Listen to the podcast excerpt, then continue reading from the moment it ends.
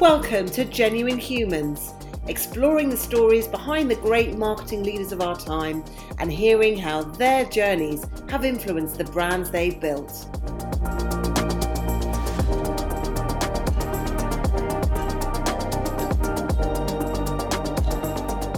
Brought to you by The Social Element, here are our hosts, Tamara Littleton, CEO and founder, and Wendy Christie, Chief People Officer.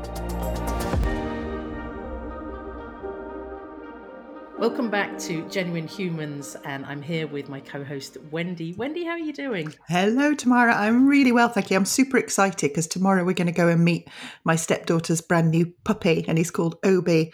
And I've oh. been buying all the all the, the, the puppy grandmother toys and things. So I'm really excited. How are you? Have, you? have you got a little puppy coat or something like that? I haven't got a puppy coat, but maybe I've still got time to get one. So yeah. How are you doing? I'm doing well. No, I, it's because it's it's we're recording this on a Friday. I've got a, a weekend coming up with uh, Emma and, and the boys, and I suspect there'll be Peppa Pig related jumping in muddy puddles. That seems Excellent. to be very much my life. Everyone likes jumping in muddy puddles. so we are going to be joined today. I am particularly excited, and and obviously this is a different one because we both know our, our guest very, very well because we are joined today by Kate Hartley, who is a PR and crisis consultant and the author of Communicate in a Crisis, which is an excellent book. But also, Kate is the co founder of Polpeo, uh, my co founder, I will say. I'm claiming you, Kate. Uh, Kate. Kate, welcome to the podcast. Thank you. I'm really excited to be here. I love this podcast. So I'm, yeah, I was thrilled. Thank you very much.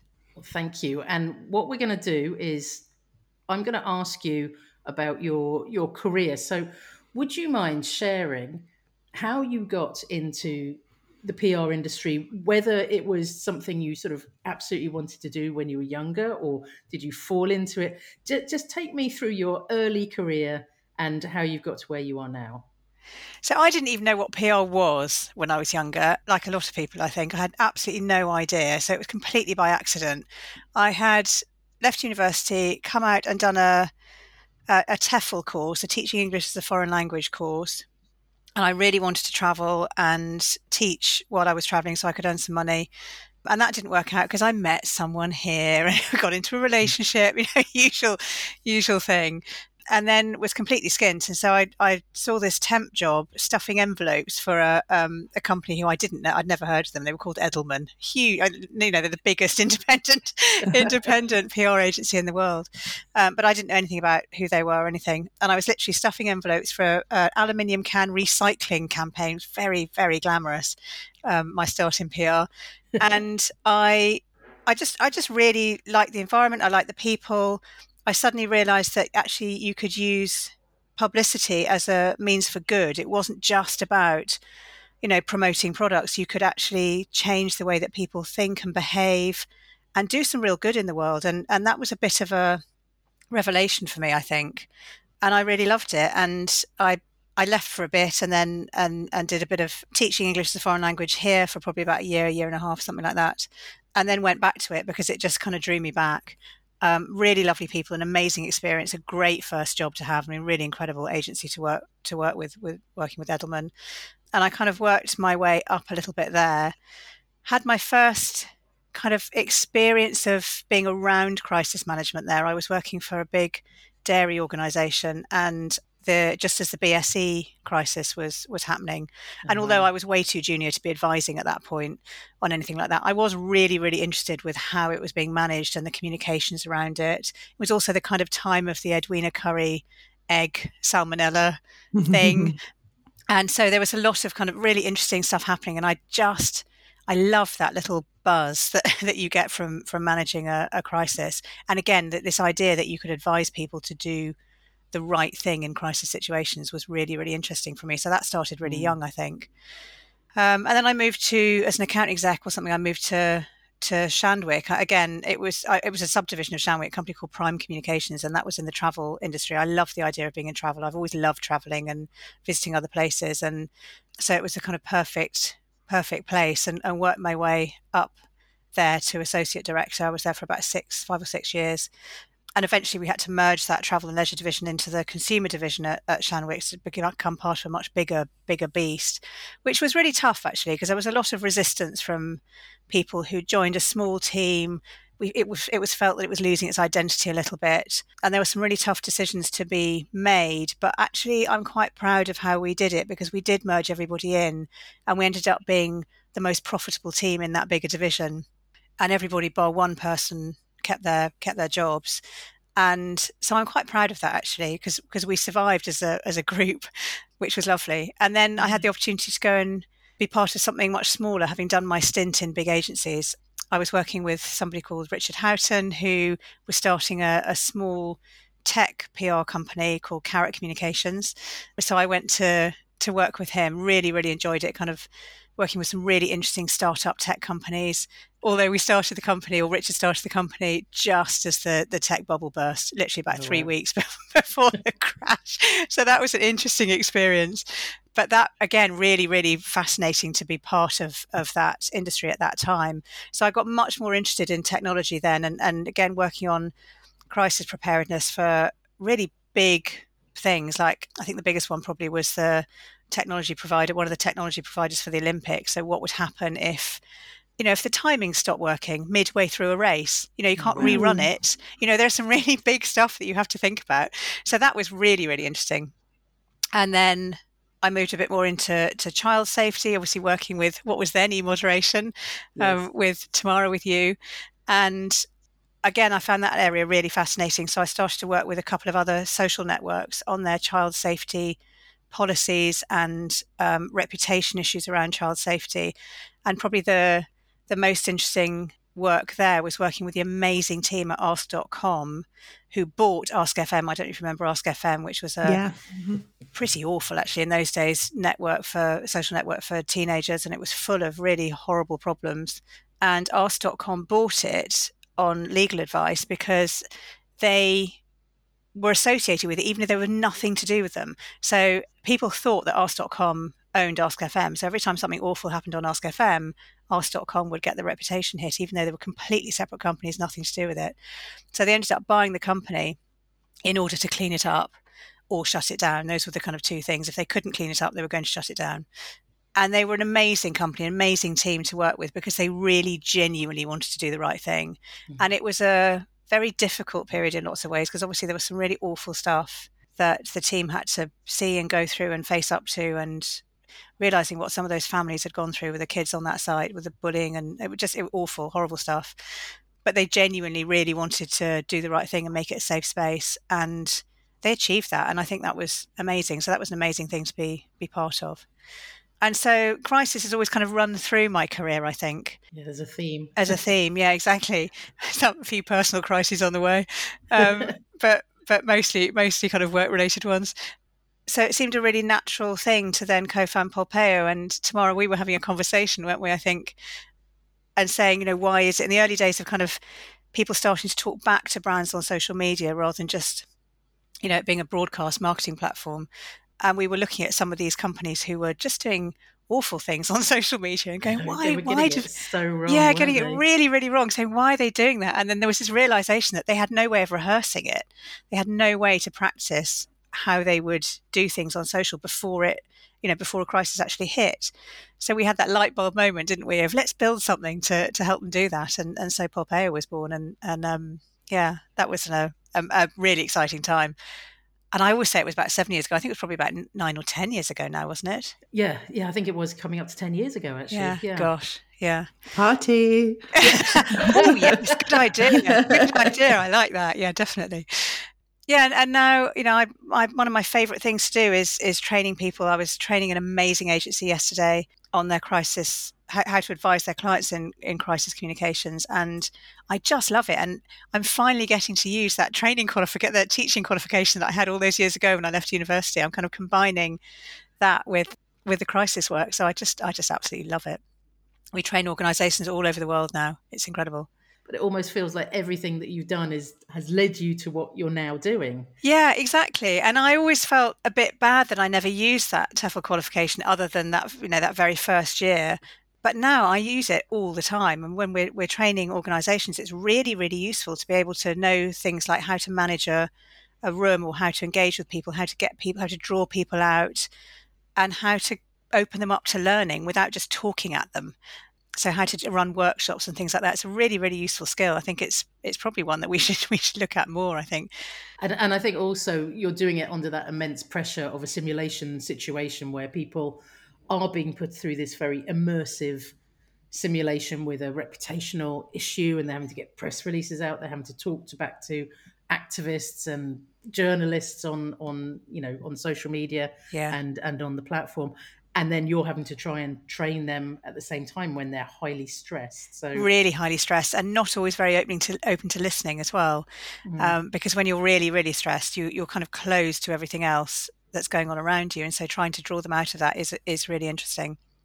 I absolutely love it and it's really fascinating to me to see how the dynamics of people work in that situation under pressure because you see patterns of how people behave and it's the bit i think in crisis management that people forget about is how what the impact's going to be on their own teams.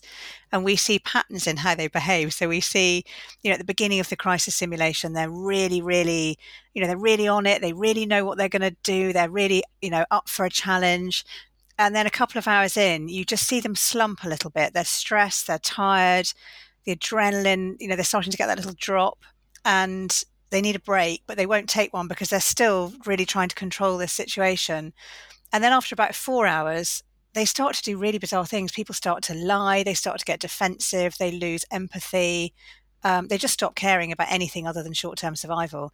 And I think we really need to look at the impact of the work we do on the people that do it because we start to make bad decisions when we're under pressure and we're stressed and we don't give good advice, we don't do the right things, we do lose empathy, and you have to rehearse in order to overcome all those those things, uh, so that you know how you should behave in a crisis and and the right things to do and how you make decisions.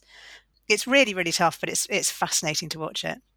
So you'd never heard of PR? You didn't know what PR was when you were growing up, and actually, I think nearly everyone that we that we speak to on this podcast, there's nobody that says, "Oh, I always wanted to go into marketing." I knew from you know since I was nine. So, when you were um, a kid, did you have any idea what you wanted to be?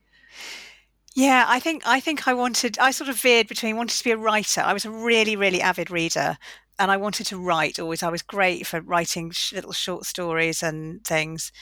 Or I wanted to be a teacher. Fun enough, I used to have, you know, teddy bears that I'd line up and then kind of be the school, te- the school teacher when I was familiar. little. Yeah, yeah. And the other thing I wanted to be was a professional pianist. I used to play the piano a lot when I was young, and I reached a you know reasonable stage quite young. So that was always a real focus for me. I thought I was going to go to music college and and go into into music in some way. And then I think I got a bit more realistic when I hit 18 and thought actually I'm going to be an impoverished pianist for the rest of my life, and actually, this probably isn't isn't the path for me. It would, it would mean giving up too much else in my life to really focus on music. So I stopped that. But I suppose now, in a way, I've got. I mean, I haven't got the pianist bit, but I've definitely got the writing and the teaching bit. So, yeah. In some ways, it's it's been a very roundabout way of getting there. But I've I've kind of yeah, I've kind of met what I wanted to do there's been that thread that's been there for, yeah. for a really long time. Yeah. And were you someone uh, when you were growing up who was who was good in a crisis? Yeah. So my friends always used to say to me, why are you so good at getting yourself out of trouble? And I say, because I've been in trouble quite a lot. Um, you know, you have to, you, I, so I think I am quite calm in a crisis. I've always been a bit of a justice warrior as well. Even as a child, I, I remember leading a, a march on the head teacher's office at school because one of the, one of the, our teachers was, I thought, being bullied by another one. Um, so I went in and demanded a public apology. I think I was about 11 and got one, I might say. Um, so I was always had a very kind of deep sense of of fairness and things when I was when I was young. And were there any particular people who you looked up looked up to when you were growing up? Either someone you knew or a, yeah. a musician? I used to, I was lucky. I had a, I had an amazing child. I had a very happy childhood. I had amazing parents who had not had particularly happy childhood. So, I so I think put a, invested a lot into us as a family, and I really, really admired them for that. They, my mum was an incredible person. She she lived in Malaysia for twenty years or fifteen years, something. She spoke fluent Malay. our house was always filled with people from all over the world and really interesting people. My dad was a soldier, so it, you know they'd both travelled a, a, huge amount. So I I was really lucky in that way, and I really looked up to both my parents. My mother had both her parents had died by the time she was 14. She was brought up by a woman who hated her. And so she'd had a very unhappy childhood. So she was so invested in making sure that we had a lovely kind of family experience, which was incredible. And I had three older brothers who were much older than me, so big influences on me. Uh, my mother had been widowed before she met my father, so and had three sons by that marriage, all of whom were, were a massive influence on me in, in very different ways. So yeah, I was surrounded by adults, I suppose, that I automatically looked up to when, when I was young. And how about um, as you've gone through your career, have there been particular genuine humans who've supported you or influ- influenced you along the way? Yeah, there have been a few. Actually, funny enough, one of the women who um, really influenced me was somebody whose team I ended up training yesterday in crisis, a woman called Alison Taylor, who was my first account manager at Edelman.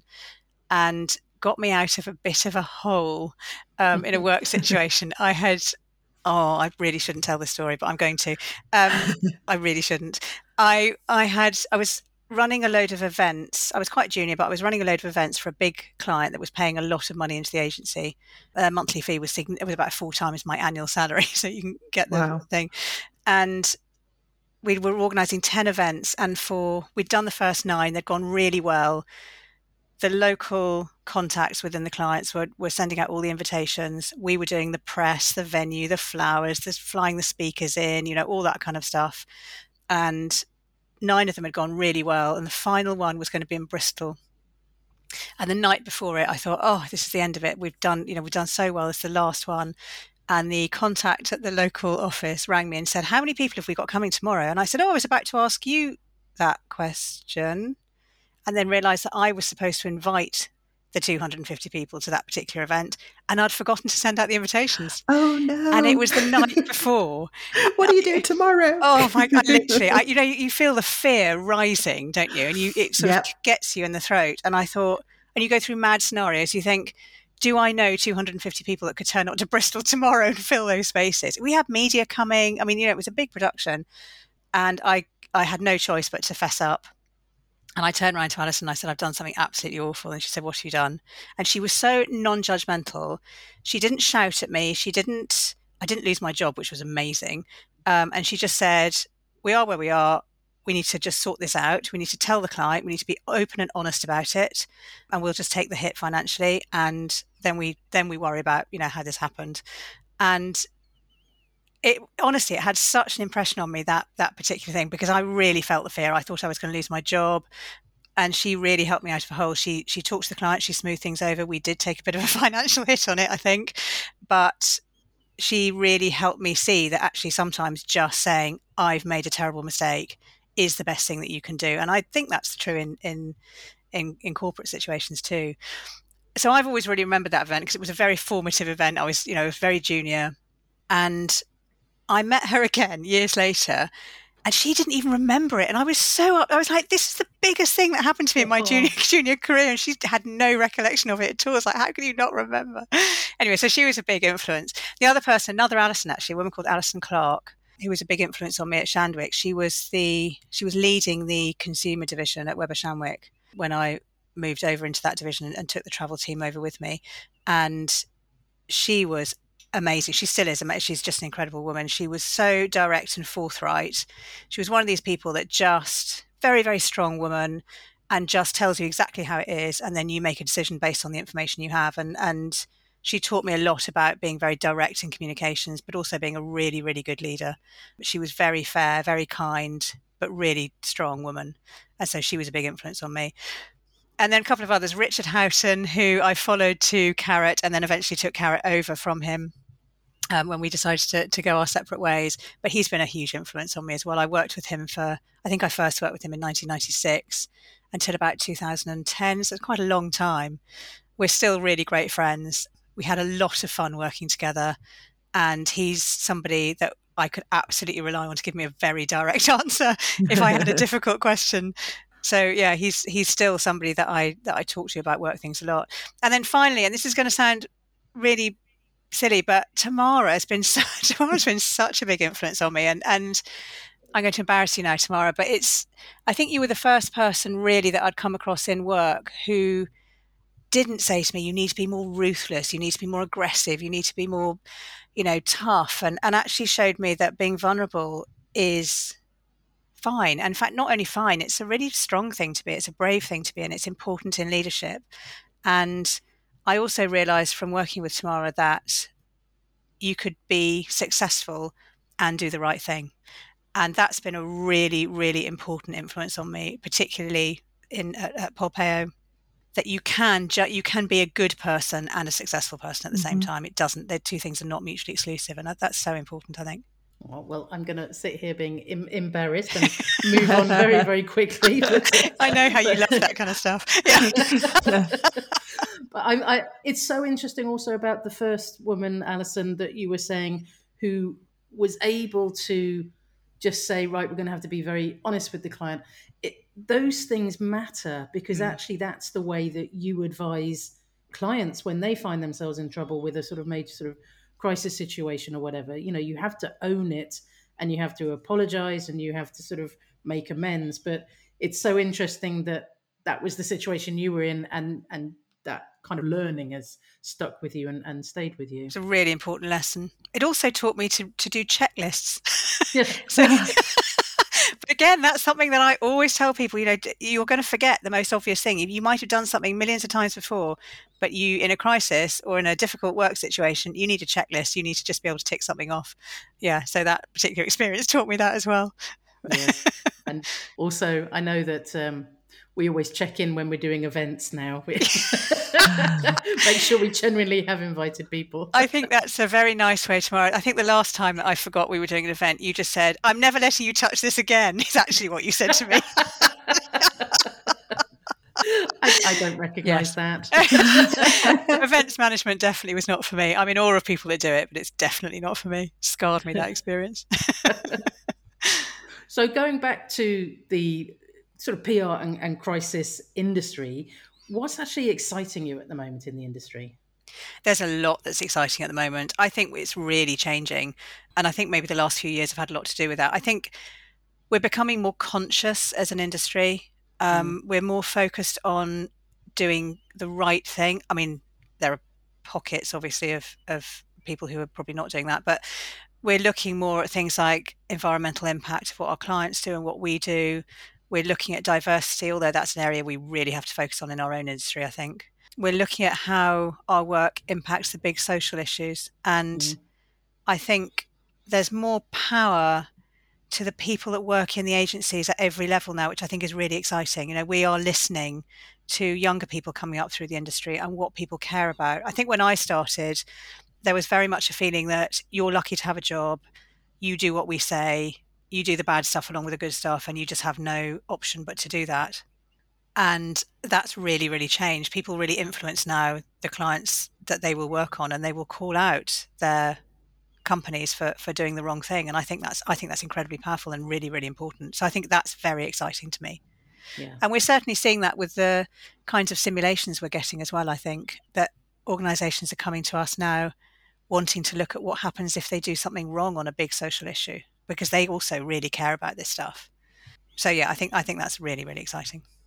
Well, it's so important for attracting the talent of the future. That yeah. you know the, the values have to be a, a match there as well. So. Exactly right. Exactly. People want to work for organisations whose values match their own. And as a co-founder of Polpeo, what advice would you give someone who was sort of thinking about maybe starting their own company? What What have you learned? Well, I definitely think that starting a business is not for everyone. But if you have an idea, you're not going to get rid of it until you do something about it. Mm. So it's just going to sit in your head and and you know nibble away at your brain. And I think I think if that's happening, then you've got to do it. You've got to find a way to make it happen. I'm a great believer in there is a third way for everything. You don't it's you don't have to give up everything and start something new. There is a third way. And I think we found this with Polpeo, didn't we, Tamara that yeah. that actually, you know, if you don't if, if you want to self fund something or you know you don't necessarily have massive amount of investment or funding available to you for whatever reason or you or you don't want to take it then you can find a third way, which is to run something alongside what you're doing now until the balance shifts. And then you can focus full time on what you want to do. And I've seen a lot of friends actually do this as well, working really hard doing a day job and then really hard building something, you know, side hustle. We're seeing loads more people doing this with side hustles, I think. Mm. And there is always a, a, third way of getting something done. It's not always a binary decision that you have to make about leave one thing, start another. You can run two things alongside each other. You can have a portfolio career. We've got so many more options open to us now that that it's easier to find a way to start your own company than it's ever been, I think. You're, you're absolutely right because it's it shouldn't be a barrier, but the, the truth is, particularly for female founded companies and for a tech company where the journey is often you do need that funding up front to to grow the software and and you know build the technology from the first place that uh, the the funding available is such a small percentage for um, female uh, founded companies and and that's that's something that's got to change. That's just a systemic issue. And I, I don't know the exact stats, but I think it's something like one or two percent or something ridiculous. Like it's that. it's extraordinary, isn't it? Yeah. I mean, there's something to be said in a way for not getting funding, um, in that you have to find a way to make things work. I think it makes you more creative. It, it's yeah. very easy. I, I've worked with a lot of tech startups in my career, and it's very easy for even the most brilliant people with the most brilliant idea to just burn through vast amounts of funding before yeah. there's a market need. And to an extent, I think we found this with Polpeo that we had this brilliant idea and we had some amazing clients early on, but the market need actually wasn't as big then as it as it is now. I think we're you know the market was kind of catching up with with us if if that makes sense. Yeah. So personally, I'm really glad we didn't take funding for for the same reason. I think it, yeah, you you can have a brilliant idea and and then burn through a lot of cash before the market is is there for you. Uh, championing the third way there. Yeah, always championing the third way. so, what are you most proud of, either inside or outside of work? I'm really proud of Polpeo. I'm really, yeah. really properly proud of it. It's it was a massive achievement. I never thought I would end up, although I'd worked with tech companies, I never thought I would end up being part of not just a, a, a tech based company, but a, a, concept that didn't really exist. Um, mm you know something that was potentially market changing and i think i'm really really proud of that really proud of it and really excites me. I'm so lucky i love my job every day and yeah i'm, I'm just super proud of, of having done it. I think i'm probably more of a risk taker than i than i think i am if that makes sense. Um, i always thought i was quite averse to risk but it would seem that i'm not. Because i think, think starting a company is quite a risky business and and i i just i wouldn't have it any other way. I'm super proud of it. That's wonderful and getting a bit deeper now, what's your life mission? I mean, you like to ask the light questions here, don't you? just that's just huge. Um, I think to treat people well, I love being around people. I get my energy from people. I'm a classic extrovert and I'm interested in people. But I think fairness and justice and treating people the right way is really, really, really important. I'm much more driven by relationships than I am by money, for example. And it matters to me that the people around me are fairly and well treated and are happy. So yeah, I think that's that's my kind of mission, if that makes sense. I love that. Wow. Yes, me too. And if you want some light questions, well, there's some coming, Kate. We're coming on to the, the final section of the podcast now, where we do get a bit more personal, a bit lighter. So let's start with your idea of a perfect weekend. Oh, a long walk by the sea with my wife, and then probably home to a small group of lovely friends and some really fabulous wine. That is my oh, that's my perfect weekend. I'm part of a wine club, um, which is basically like a book club but without books. So probably actually like most book clubs, to be fair. I think so, yeah. But I mean, one of those. yeah. We call it a book club, but yeah. yeah it's a wine club, isn't it? Really, yeah. um, and it's a really good excuse for a group of friends to get together and drink nice wine and kind of pretend to talk about it a bit, and then just catch up with each other. And we do it every month. We've been doing it for eleven years. Wow, um, it's lasted really well, and so that is, yeah, that's a kind of perfect way for me to to spend a weekend. I think. That sounds absolutely heavenly. If you could time travel to any point, either in the future or in the past, with no consequence, so you don't have to worry about messing up timelines and all that sort of thing. Where and when would you go? I would go to Victorian London. I'm a bit obsessed with Victorian London. I think it's fascinating because it's a period where industry was starting to take over from religion, spirituality was was giving way to science. Um, there was all this tension going on between all these different things as society changed so quickly. Um, it was a time of enormous change for, for women, or the beginning of an enormous time for, of change for women. London was expanding, you know, so quickly. I just think it'd be really, really interesting to to go and and just look at what was what was going on and how things were changing. Um, I've also got a novel in the back of my head set set in Victorian London that I really want to write at some point when I get the time. So I'd love to go and actually research the areas that I want to write about. That's brilliant. I can't wait to read it. There's also a link. I can't remember if you remember this, Kate, but uh, there's a link back to Polpeio in Victorian London actually, because I went on a a walk around London, one of those sort of you know going back to Victorian London, look, seeing all the you know different architecture and just little interesting points.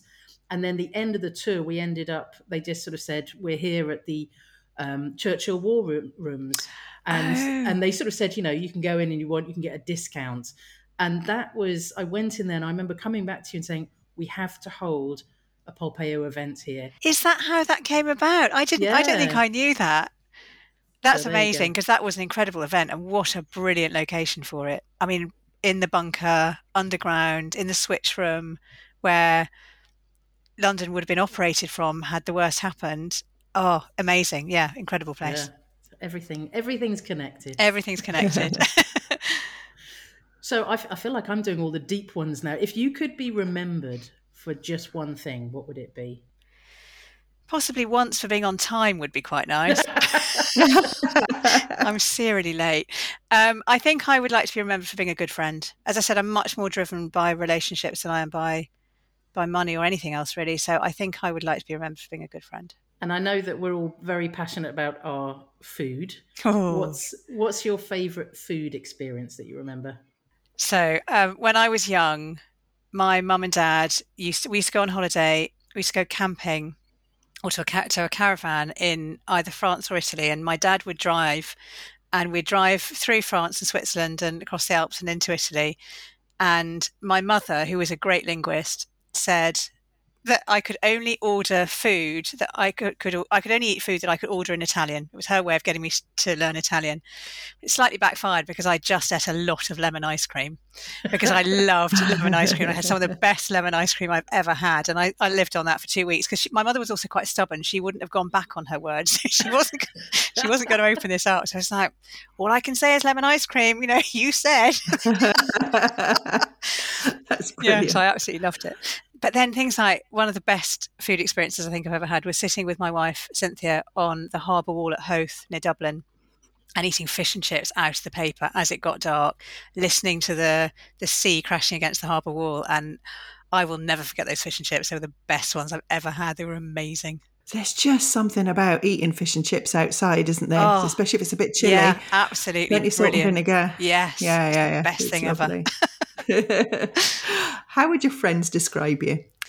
Uh, well, probably late, as I, said earlier. I'm trying to think if I've ever been on a flight with the two of you. I can't help thinking the whole airport arrival time must be interesting. yeah, we, fly, we, don't fly separately, but we go through security separately. I can't cope. I'm the opposite because I turn yeah. up at an airport about you know four hours in advance or something like that. I'm a little bit obsessed like that. So yeah, we, we've come to an agreement that we just meet at the other side. Yeah, sometimes on the plane. Actually, Tamara texts me going, "I'll see you on the plane," in a slightly kind of, "Where are you?" Very polite text. Are you going to be here soon? I'm getting better though. I think you've been a good influence on me in that way. But yeah, it's quite funny. We do meet on the plane sometimes. Sometimes I'll see you way ahead of me in the queue. um, the I hope I hope my friends would say I was loyal, and I hope they'd say I was fair. They'd probably say I've got a bit of a temper. Oh. Yeah. I keep it quite well in check, I think, mostly, but I do, I can flare up. It's, I get the red mist occasionally. It's normally over something that, that I think is unfair. But yeah, it's something that I really try and keep in check. It has got me into trouble more than once. My wife says I'm I can talk underwater, which I think is quite rude. so yeah, I, I hopefully, hopefully uh, they'd say I was loyal. It's funny actually the, the whole anger thing. I've been listening to this amazing podcast, Best Friend Therapy, with Elizabeth Day and and her therapist friend whose name has escaped me just at this moment.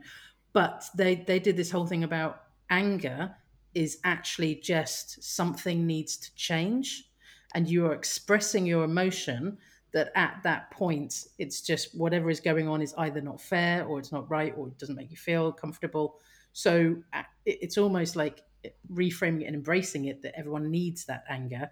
But obviously at a point where you've kind of blown your top that's that's gone further on but it's recognizing that. But i'm, I'm digressing but i, I like that such an interesting area. Yeah i really like that. I might listen to that actually because it is something i've struggled with over the years. Um, as i said i keep it in check mostly but i i have struggled in the past. And and once the red mist is down it's it's a really physiological thing. I mean it, it i can feel my my heart rate going off and stuff. It doesn't happen very often but it's yeah, it's something I do need to keep in check.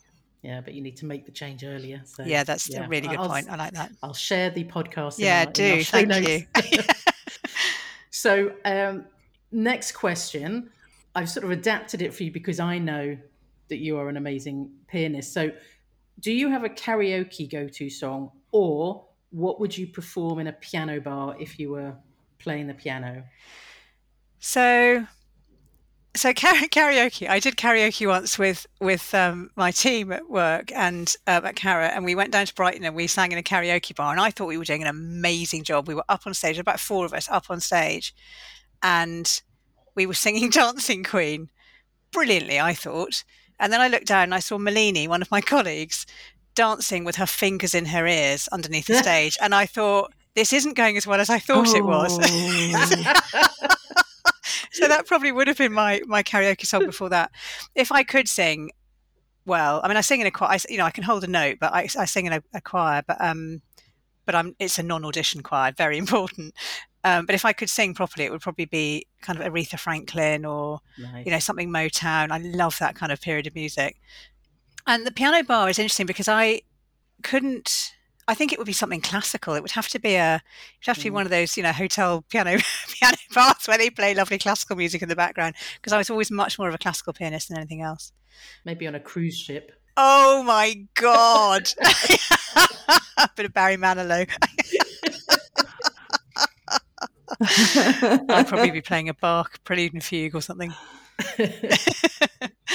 Kate, it's been such a joy to have you on the podcast. Uh, before we before we finish, though, I think we've covered a lot of ground. But is there anything that we've missed that you wish that we'd asked, or do you have any closing closing thoughts? I don't think there's anything we've missed, but I do really want to stress what we talked about earlier about agencies changing or the industry changing. It's so important that we start listening to and looking for new talent, more diverse talent, um, and we start to really think about the big social changes that we can help bring about. Um, good communications and good crisis management really can change behaviour, and we need behaviour to change if we're going to have any kind of world that is worth living in for, for the generations to come after us, and, and we all have a part to play in that.